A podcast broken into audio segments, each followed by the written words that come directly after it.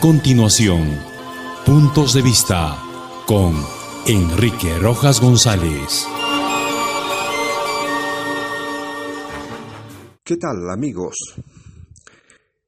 La educación es una de las necesidades básicas que requiere ser satisfecha por el hombre, así como lo son también la alimentación, el vestido, la vivienda, elementos que en el día a día de todo poblador adquiere especial significancia, toda vez que a través de una adecuada educación de calidad, el hombre enfrentará con éxito a los problemas de la cotidianeidad. La responsabilidad que le compete al Estado en materia educativa es bastante relevante, ya que a través de políticas educativas significativas se ha de lograr conseguir los objetivos que se propongan sus autoridades. Es el Estado que, en una visión amplia, dispone los aspectos generales a través del sector educación, los mismos que son puestos en práctica por los planteles escolares a nivel nacional en forma contextualizada. Para hacer realidad la visión del Estado en materia educativa, es imprescindible el concurso de autoridades y ciudadanía en general, quienes desde los gobiernos regionales, provinciales y distritales podrán apoyar para que las propuestas educativas alcancen las metas previstas. Hoy que estamos a escasos 12 días del proceso electoral que definirá qué tipo de autoridades elegiremos los peruanos para los próximos cuatro años venideros, Conviene conocer el nivel de conocimiento que tienen los aspirantes a dirigir los destinos de los pueblos del Perú sobre la problemática educativa y las probables soluciones que, eh, para encaminarla de manera exitosa.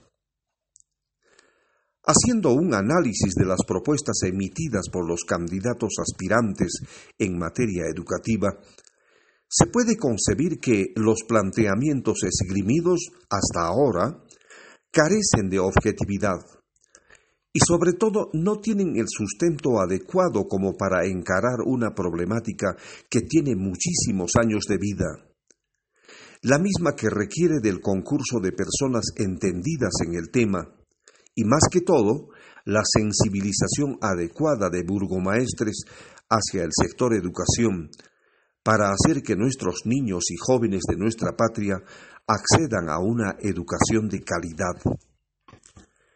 No podemos seguir creyendo que apoyar a la educación es darles a nuestros estudiantes un minúsculo refrigerio cuando se celebra una efeméride local. Tampoco es apoyar a la educación el obsequiar a los maestros una mochila o un par de bolígrafos y con eso asunto concluido. Hay una visión estrecha de los burgomaestres sobre el aspecto educativo.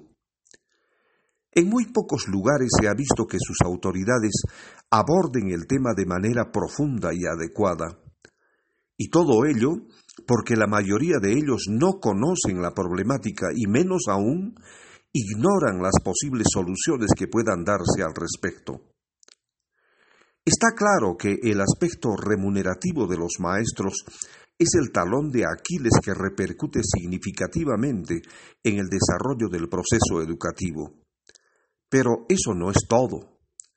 Y es deber del Estado comprender que existen varios elementos que, a más del económico, deben ahondarse para lograr el desarrollo de la persona que educa, su constante capacitación y su actualización con las novedades pedagógicas que se presentan y es deber imperativo de los gobernadores regionales y de los alcaldes provinciales y distritales que resulten electos este 2 de octubre, rodearse de personas idóneas que conozcan al detalle la problemática educativa para no caer en mediocridades que solamente se traducen en insignificantes refrigerios o en regalos que no inciden en la solución de la problemática educativa.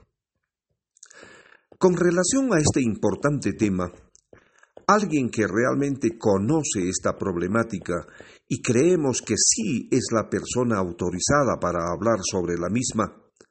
Se trata de Marilú Martens, ex ministra de Educación, quien aborda distintos tópicos del tema educativo, la que creemos debiera servir para que quienes aspiran a manejar las riendas de los pueblos del Perú tomen nota del contenido de esta conversación.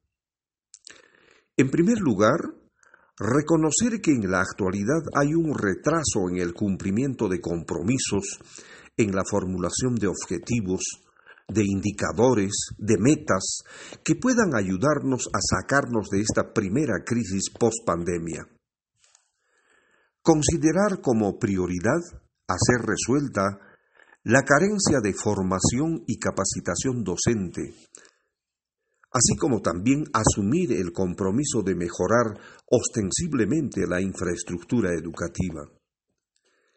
Para todo ello, es imperativo que las nuevas autoridades despoliticen el tema educativo, haciendo que las políticas públicas tengan la continuidad necesaria cada vez que se eligen a nuevas autoridades. En realidad, estos son solamente algunos de los temas a considerarse en el aspecto educativo, de lo cual es deber de cada candidato imbuirse del problema para adentrarse en él y proponer soluciones en el corto y mediano plazo. Sin duda que si queremos una educación de calidad, tenemos que elegir a autoridades de calidad y no votar por cualquier mamarracho que solamente tiene en mente la forma de llenarse los bolsillos con la plata del pueblo.